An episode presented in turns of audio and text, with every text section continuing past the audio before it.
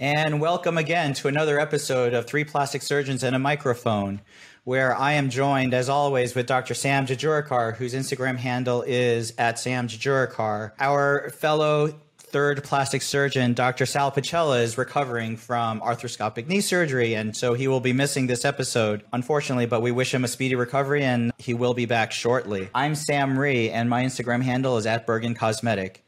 And we are joined by our fellow former resident, my former, our former chief resident, actually, Dr. Mm-hmm. Lawrence Tong, whose um, website is myplasticsurgerytoronto.com. A little background on Dr. Tong. Dr. Lawrence Tong was born and raised in Toronto, and he attended University of Western Ontario and medical school at University Toronto. He then went and trained with us at University of Michigan Medical Center in Ann Arbor in plastic surgery, and um, since then, he's transitioned after practicing in the United States for a while. Stateside, he went back to Canada, and now he has an exclusive cosmetic surgery practice in Toronto in the Yorkville neighborhood. Dr. Tong is board certified by the American Board of Plastic Surgery. He is a certified specialist in plastic surgery by the Royal College of Physicians and Surgeons in Canada. And he specializes exclusively in cosmetic plastic surgery of the face, breast, and body. And we've known Larry for many years, and he is an amazing surgeon. He is meticulous, he is super laid back, and probably out of the Chiefs that I've had, one of my favorite because he was, he didn't browbeat you. He just showed you how good things could be by the way he did it.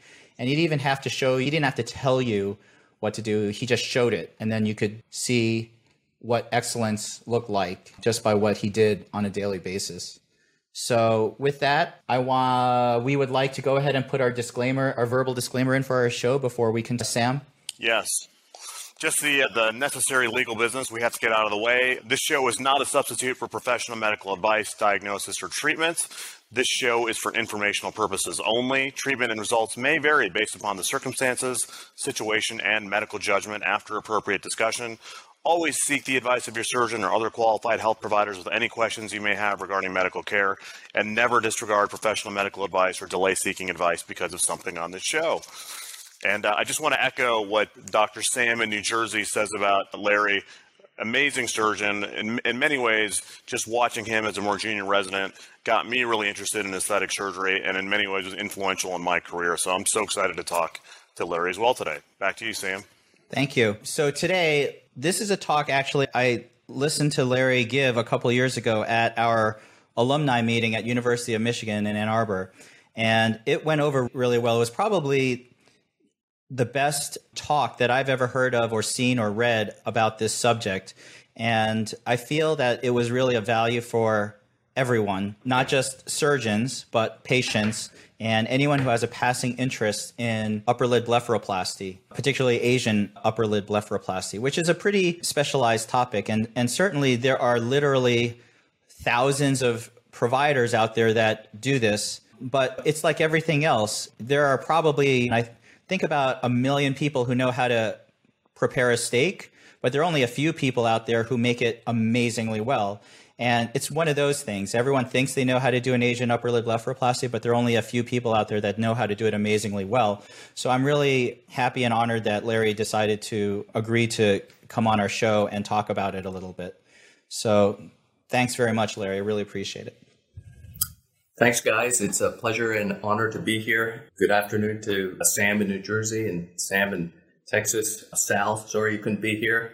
Hope you get better uh, soon and wishing you a rapid recovery. But, you know, very glad to be uh, with friends. This is a, a great show, and uh, hopefully, you guys will uh, be able to get something out of my talk. And uh, this talk is a talk, as Sam had said before, one that I'd given at one of the Dingman meetings uh, a couple of years ago. And I've simplified it a bit, taking out a lot of the very technical things um, and I've shortened it, but hopefully it will still give a very nice overview of uh, what this procedure is about and what it does. All right. If you guys want me to start, we can uh, start going over things. Yeah. Absolutely. Okay. Sounds great. All right, great. So first of all, what is Asian blepharoplasty? It's basically a constellation of aesthetic procedures performed on the upper lid with creation of a supratarsal crease as the central objective in the procedure. It's interesting to note that this is probably the most common cosmetic surgical procedure that is performed in the world. But because because it's not as performed often in North America, it's less well understood. And that was certainly something that I was never really formally taught during uh, my residency program, just because there weren't very many patients who were uh, demanding it. And so when I moved back uh, to Toronto, there's a very large Asian population here. And that's when I started to do that, to have to start to learn and to do a lot more of these uh, procedures. And the Asian population is increasing in North America. The affluence of that population is also increasing. So there's going to be increasing demand of this uh, procedure going forward, I predict. Mm-hmm. All right. So why do Asians uh, perform this uh, procedure? Basically, because it gives an aesthetically more desirable appearance. And specifically, patients will say that the lids look more expressive after it's done. The uh, size of the lid, that's the aperture size, looks larger. Now, sometimes that is a true enlargement of the aperture. Sometimes it's an illusion. The ideals of Western beauty have also had an influence. That's one of the reasons why this procedure, um, I think, was originally invented. But it's important to note that the procedure is not to mimic an Asian eyelid exactly, but just to take some of the characteristics which are uh, thought to be attractive uh, to the Asian. A supratarsal crease occurs in about 50% of Asians. So that means that there's a, a very large population of patients who could potentially benefit from this procedure. So this is a illustration uh, that I've done and we should just look at the surface anatomy of the lid first. So this is a patient or an illustration of someone who actually has a supratarsal crease. So let's see if I can. Okay, so this dotted line right here is a supratarsal crease. So what is that? That is the horizontal skin fold that occurs when somebody opens their eyes. And when somebody opens their eyes, there's going to be a flap of skin that hangs over that crease, and that flap of skin is called the supratarsal fold. So a lot of people get supratarsal fold and supratarsal crease sort of mixed up when they describe it, but the crease is actually where the skin bends, and then this fold is the skin that flaps over, flops over it. The most inferior aspect of the fold is called the double eyelid line. So that's this line right here. And that's the basically the hanging part, the most inferior hanging portion of that supratarsal fold. And so the distance between the supratarsal fold and the lid margin, this space here, is called the pretarsal show or pretarsal space. So when we do non-Asian blepharoplasty and we're removing skin from the upper lid, that is one of the things we're trying to increase or create because as a person ages, that skin stretches and droops down, and then you're going to have less pretarsal show occurring. When we do this in an Asian patient who does not have a crease, we're actually creating some degree of pretarsal show where no uh, pretarsal show existed previously. So this is a photograph of a patient who has no supratarsal crease. Um, this is also variously termed a single fold or a single eyelid. So in comparison, when we look at somebody, the same patient after they've had the Asian bleph done with the crease, now you can see that the pretarsal show exists. She has about mm-hmm. one, one to one and a half millimeters of pretarsal show. And in general, the eyes look more expressive and they even look a little bit bigger. Now, in this case, they might, the eye aperture size might be actually slightly bigger because in the pre-photo hung over the uh, lid margin a bit, making the lid look like it has some drooping or ptosis. It wasn't true ptosis, so we call this pseudoptosis, where the where the skin sort of hangs over, but the, the lid function is normal. And overall, the effect is a sort of a brighter, more expressive um, appearance. So, as I said before, this uh, surgery has several different names. So, double fold surgery, double eyelid surgery, double fold blepharoplasty. Those can be generally used uh, interchangeably. So, when we look at the surface anatomy or the anatomy of the eye, there, there are some differences with Asians versus Caucasians. So, with Asians, I've already mentioned that 50% do not have a supratarsal crease. So this line right here is not present in this Asian patient. There's something called an epicanthal fold, which is this little flap of skin right here, which starts from the upper lid and ends up somewhere in the lower. That flap of skin is also something that's almost only exclusively seen in Asian patients and it's almost never seen in Caucasian patients. And then finally, the upper lids, Asians uh, oftentimes look a little bit more puffy than Caucasian patients. And that's because in some part, the eyes are less deep set in Caucasian patients, but also there are anatomic factors within the lid itself that contribute uh, to the puffiness. So why does a crease occur? Now this is a this is a cross section of an upper lid. On this side, the left side there's an Asian lid, and on the right side there's a Caucasian lid. So you see there are these fibers that come from the levator. So this uh, area right here is the muscle. That's the levator muscle. The levator elevates the lid. So when you open your eyes, that muscle contracts. And from um, a point on the levator, which is the fusion of the, the septum to the levator, it gives off these attachments. These attachments are anatomical attachments that pierce through the orbicularis and end up joining to the dermis or joining to the skin of the of the lid.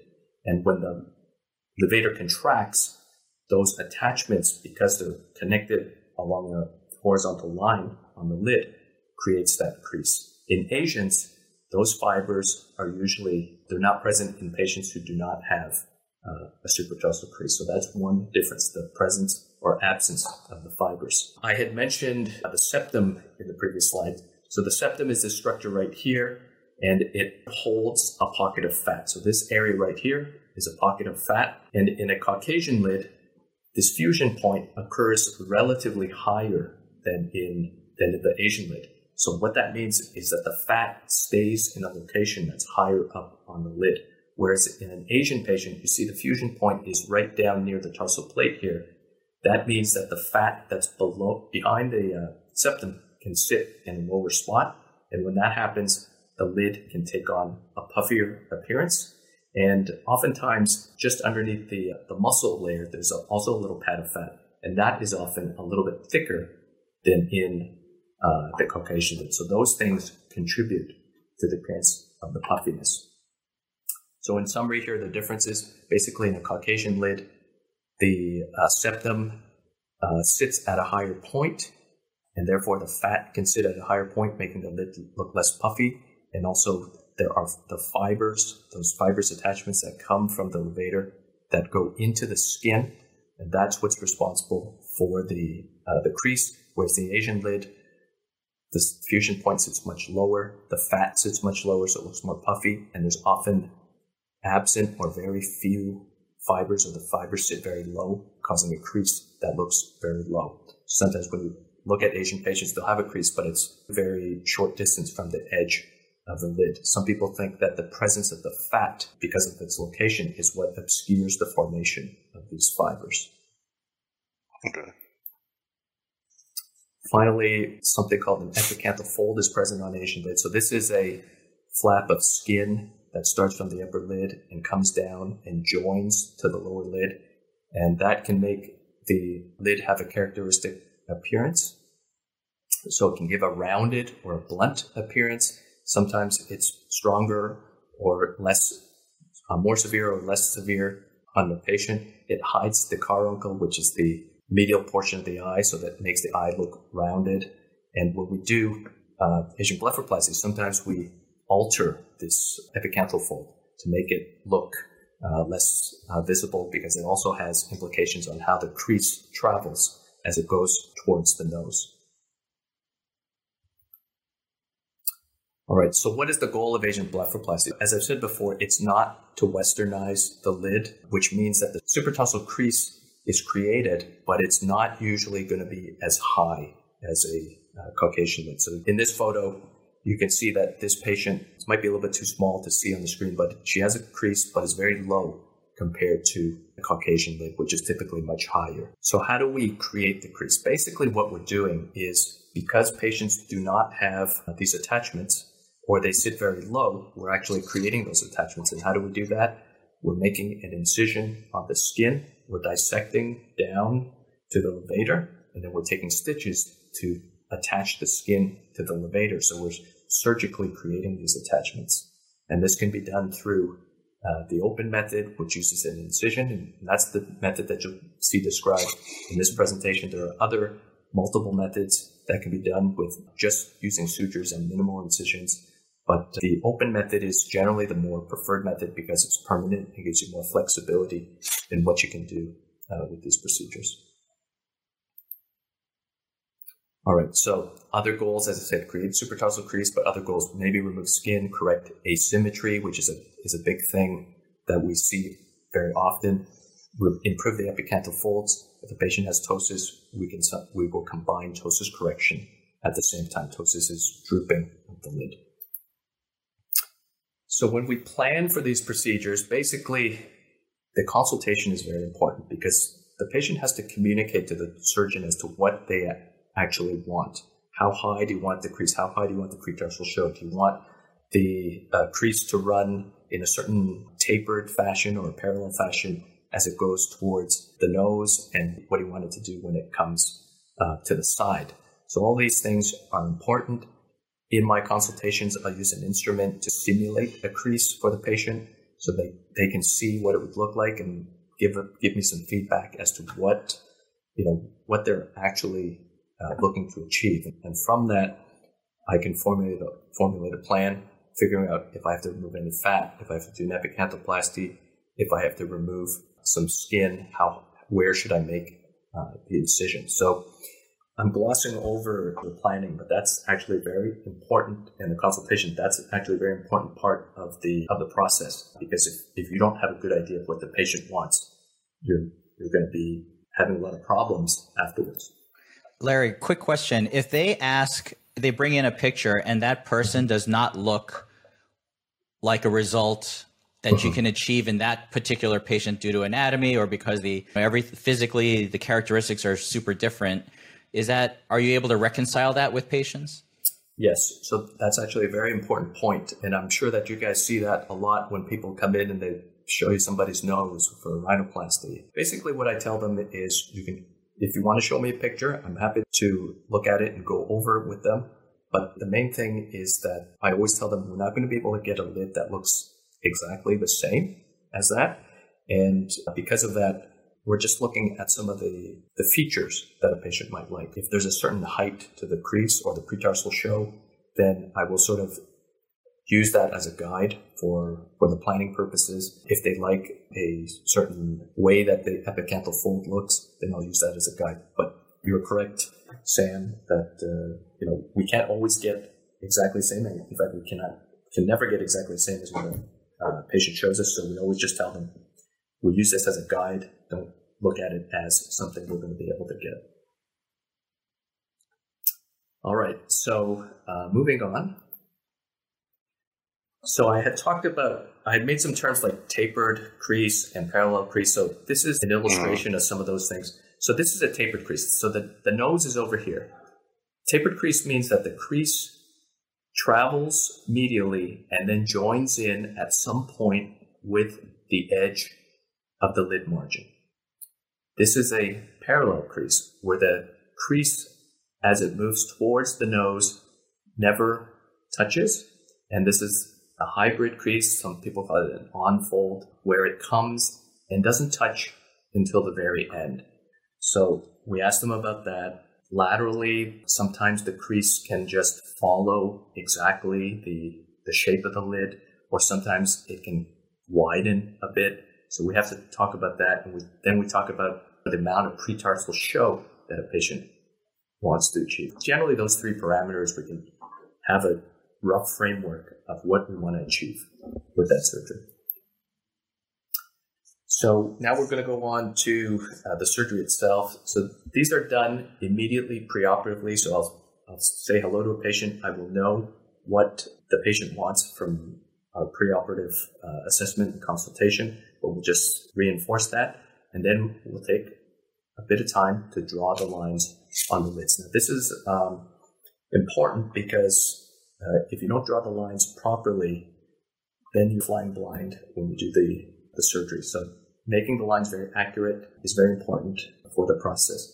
So I usually do the markings with the patient on the stretcher in the supine position. I usually have them elevated a bit, maybe 45 degrees.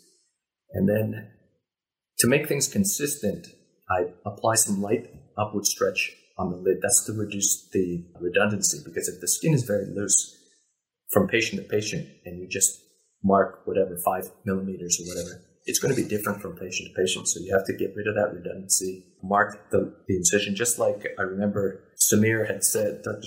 Sam had said from a previous uh, abdominoplasty podcast that you guys did to lift up on the skin, protraction on the skin while you're making the mark for the mm-hmm. abdominoplasty. Mm-hmm. So this is the same sort of idea. Put a little bit of traction on the skin so that where the incision is going to go and you have consistency between patients when you make the markings. We elevate the skin and the, first put a vertical mark, so an up and down mark at the center of the pupil. So we'll have the patient look straight ahead and, and make them at the center of the pupil. And then with the skin on stretch, then we'll mark the height of where we want the crease to be.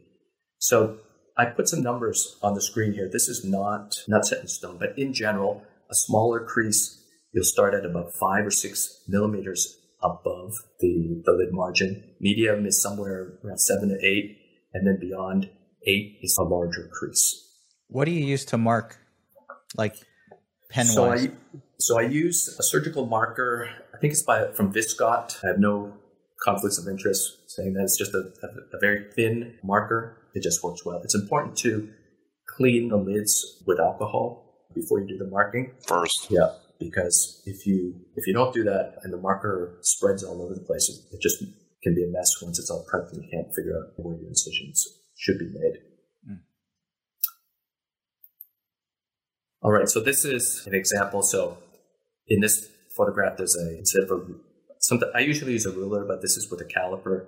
So we you know mark a certain height and then just gradually go laterally and medially to make the line at the height that has been pre-discussed. If you have extra skin, especially in older patients, you have to incorporate some skin removal.